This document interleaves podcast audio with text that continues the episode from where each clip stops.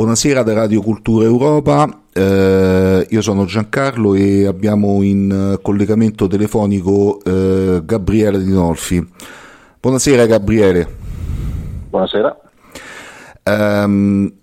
iniziamo diciamo, eh, questo nostro podcast in relazione all'uscita eh, di un tuo libro, Gabriele, che si preannuncia molto interessante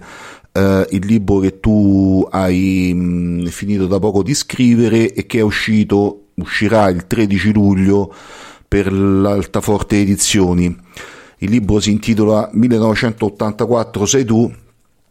e, mh, mm, dove tu praticamente rileggi il testo eh, famoso di George Orwell mm, in una chiave diciamo eh, attuale quindi eh, ci vuoi aiutare un po' a capire ehm, il, il, senso del libro e l'ottica attraverso la quale eh, tu hai eh, riletto ehm, ciò che abbiamo vissuto negli ultimi due anni, la, il sistema della pandemia e altro? Sì, guarda, allora eh, mi hanno chiesto Francesco Polacchi Lorenzo Caparchi, mi hanno chiesto di, di mh, mm, fare una rilettura appunto di Orwell vista la, la, l'apparente attualità della questione, in particolare di 1984, ma anche della fattoria degli animali, perché tratto anche di quello, tratto anche dell'omaggio um, in Catalogna, che è il suo primo, per me in qualche modo una, le definisco la trilogia di un'alchimia invertita, ma comunque questo è un discorso eh, diciamo all'atere.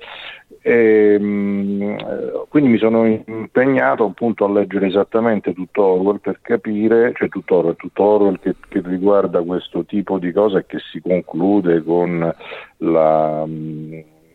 la, la, la, distopia di 1984 che contiene indiscutibilmente tutta una serie di dati eh, anche tecnici oltre che psicologici che, già, eh, che sembrano oggi di attualità ma che in realtà lo erano già allora. Perché eh, va sicuramente detto che Orwell che ha partecipato alla guerra di Spagna nel campo, a mio avviso sbagliato, quindi nel campo dei eh,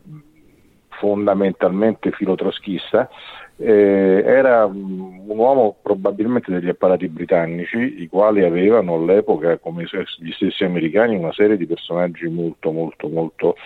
eh, a sinistra, quindi non è che fosse un infiltrato, era un'operazione, a mio avviso, politico-militare in contemporanea. E eh, quindi diciamo che mh, eh, quello che lui va a scrivere poi è più o meno molto simile, mo, molto eh, va,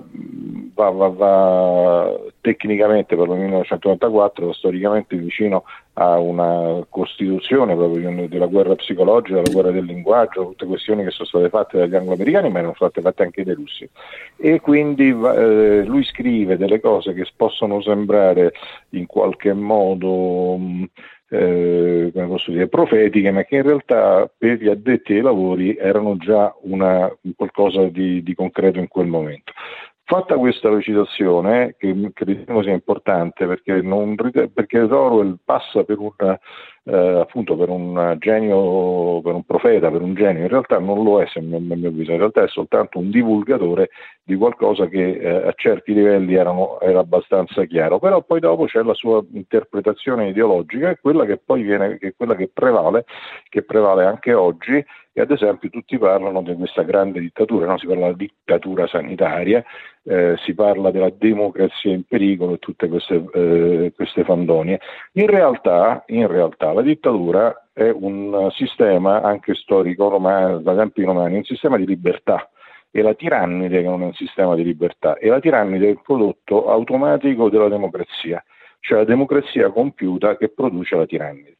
Nel, perché ho chiamato 1984 sei tu? Perché sono andato a guardare ne, alcuni punti del testo, in effetti eh, in, eh, si scopre, se si legge molto bene, che la, la, la vera prigione nel quale il grande fratello eh, del sistema del sourcing eccetera eccetera eh, richiude le persone da, è determinata esattamente dal, dalla, dalla, dalle persone stesse. Cioè addirittura spesso e volentieri tanto una stanza 101 che è il peggiore dei eh, mi pare 101 105 adesso in questo momento non mi ricordo a memoria pare 101 che è il posto dove eh, il posto peggiore dove possano finire i, i, i, i prigionieri o comunque coloro che sono, eh, subiscono la repressione è, è sempre soltanto l'effetto quello, dei loro eh, timori che si realizzano, vengono concretizzati. Cioè, il, infatti finisce quel libro, se ben ricordate, con eh, che lui, lui, alla fine amerà il grande fratello, perché in realtà lui è il grande fratello.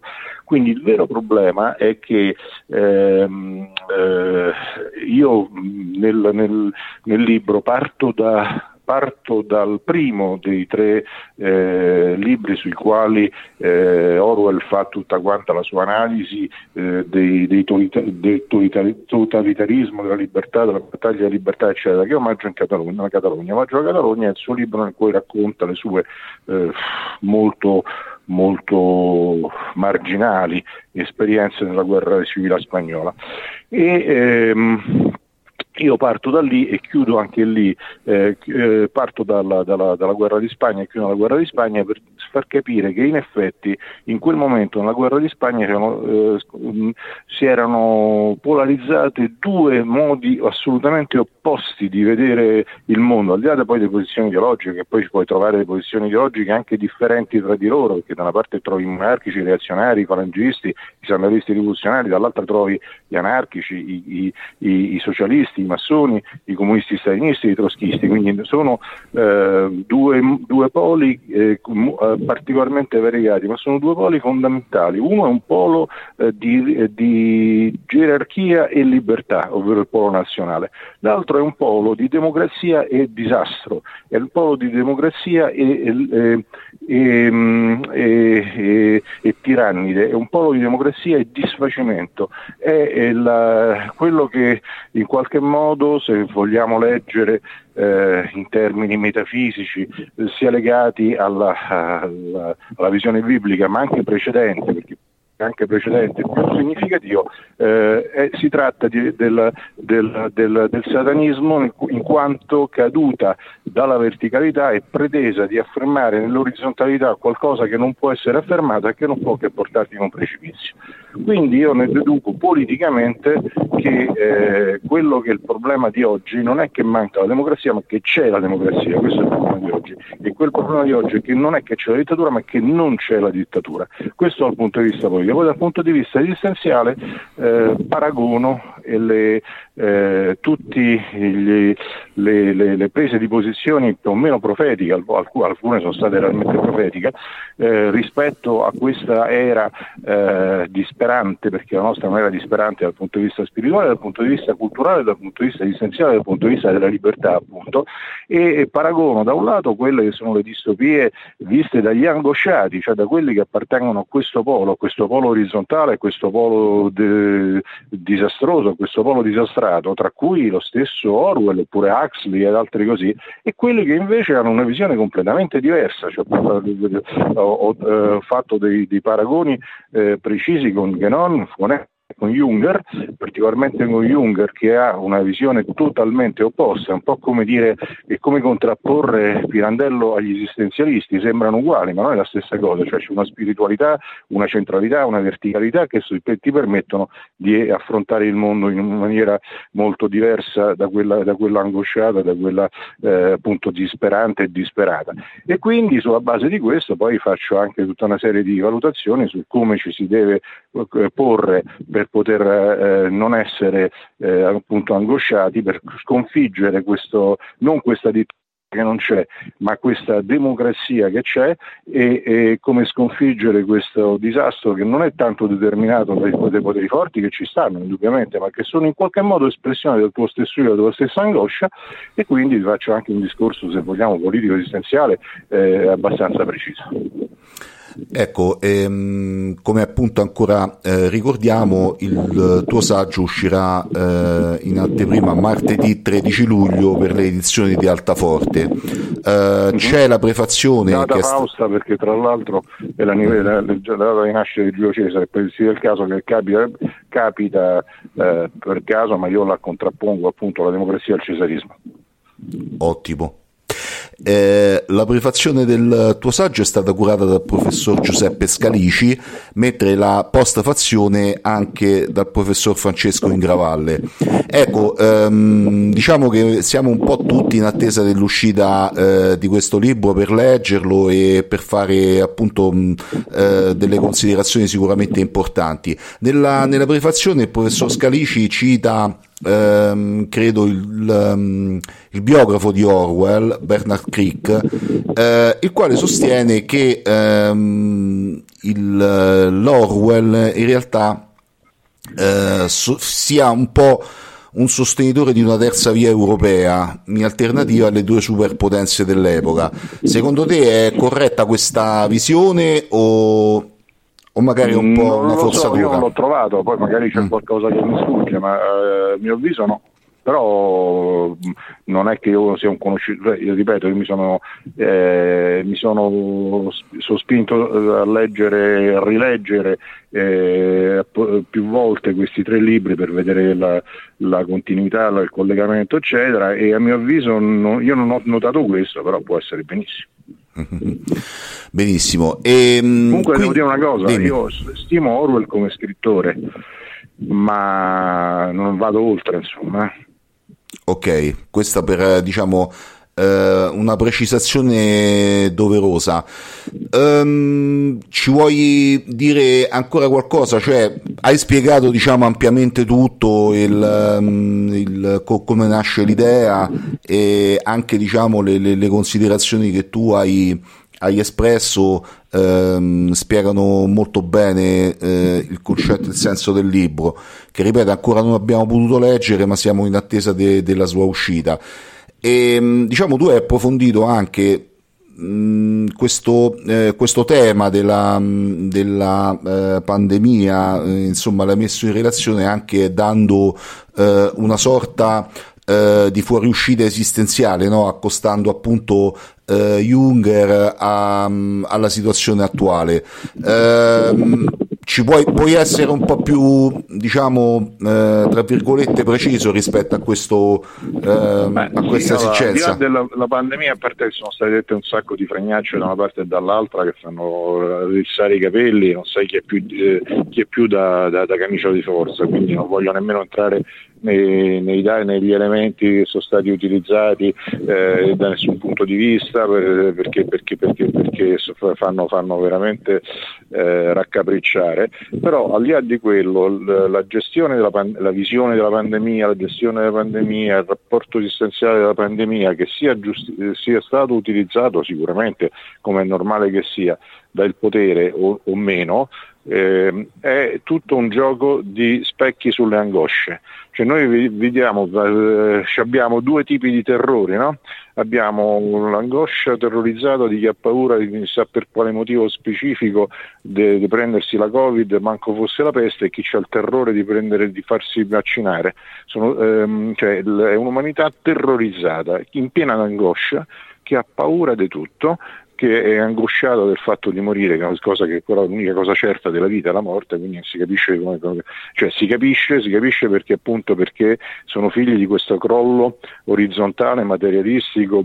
democratico appunto e quindi sono, sono, sono fragili. Allora, eh, in realtà tutto quello che, che, che sta bloccando eh, questa, questa, umanità, in particolare in Occidente, è un'autoipnosi, cioè un'ipnosi che poi tutti cercano di trovare, se la prendono con Bill Gates, con Soros, con l'OMS, che ci stanno pure, eh, non metto in dubbio, che hanno il loro ruolo perché, perché è un ruolo quasi funzionale di un, di un sistema eh, biologico eh, tarato così com'è. Però in realtà non è vero che questi, questa gente stia in qualche modo eh, manipolando più di tanto eh, questa umanità, è questa umanità che manipola se stessa. Cioè è una, una, una, un, una vita di angoscia determinata dal fatto che non c'è felicità. La felicità non è data dal, da, dal pagamento dei, dei, dei, piaceri, la felicità è data dall'essere, mm, come, eh, eh,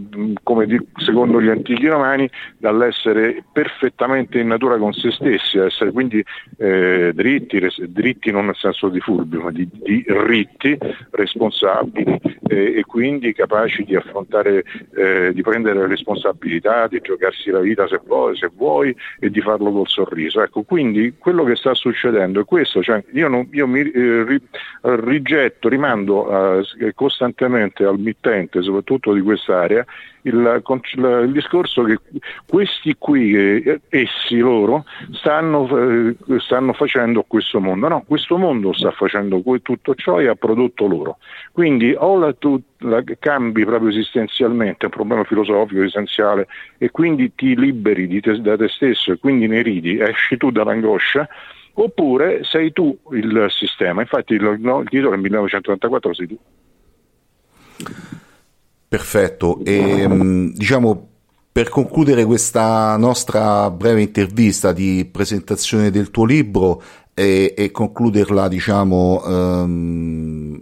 come, come, poteva dire Junger, eh, il mito lo si incontra di nuovo quando il tempo vacilla fin dalle fondamenta. Quindi oggi eh, c'è la necessità di tornare al mito. E secondo te... Eh, io non sono mai stato così ottimista come oggi, che io non sono un ottimista in assoluto, ma eh, quello che si sta verificando oggi è che, sai, Pirandello ha scritto un, un pezzo che si chiama Vestire gli ignudi, per, sì. cui, per cui tutta la borghesia ha sempre bisogno di la borghesia, comunque l'umanità probabilmente ha bisogno di, di mascherare la realtà nuda perché ne ha paura, eccetera. Ecco, in questo momento per tutta una serie di ragioni si sta spogliando, cioè eh, è tutto spoglio, tutto spoglio, quello, cui, quello che si sta vedendo, eh, sento oh, guarda cosa hanno fatto, eh, c'è tutta una menzogna, cambiano tutto, ti obbligano a fare le cose, no? cioè, non vedo la differenza da quando sono nato e da qualche, anno, qualche decennio prima, l'unica cosa è che si vede, si vede e che soprattutto si vede che non c'è alternativa questo è fantastico perché quando vedi che la commedia è falsa e che nella commedia non c'è alternativa, due sono le possibilità. O eh, ti lasci andare completamente eh, in uno stordimento e, e quasi, quasi, fumando l'oppio eh, alla realtà, realtà così com'è, oppure tu dici eh, niccianamente ti metti a ridere, o pirandellianamente, quello che vuoi, ti metti a ridere e sorridere e a quel punto esci dalla commedia, non sei più nella commedia. E sono sicuro che eh, siccome tutta la storia, cioè, siccome la, ci sono due modi di, che, che io sono complementari, al di là di tutto il resto che può essere poi dopo che può essere materiale, fisico, economico, ci sono due punti essenziali nella, nella, storia dell'uomo, che sono da un lato la, la metafisica e dall'altro l'esistenza di, di elite eh, combattive, beh, eh, se se si recupera, se uscendo da questo tipo di, di inganno, anche soltanto mille, duemila persone eh, in tutto il mondo, eh, cioè, tutta l'Europa, dire, non è che parlo dell'Italia, ma recuperano la visione metafisica e la, l'applicano e sono eh, gioiosamente allegre, sono in condizioni di diventare un'elite che combattiva e siccome dall'altra parte il, il potere è enorme ma si basa sull'ipnosi e si basa quindi sul nulla, eh, forse mai come oggi una situazione ottimale. Ottimale chiaramente per una questione che non, non per domani, ma eh, neanche per dopodomani, cioè voglio dire fra domani e dopodomani, ecco, intenderci. Benissimo Gabriele, ti, ti, ringraziamo della tua disponibilità uh, a questa nostra uh, intervista di anticipazione dell'uscita del tuo, del tuo, libro che ricordiamo esce il 13 luglio mh, mm, per Altaforte Edizioni.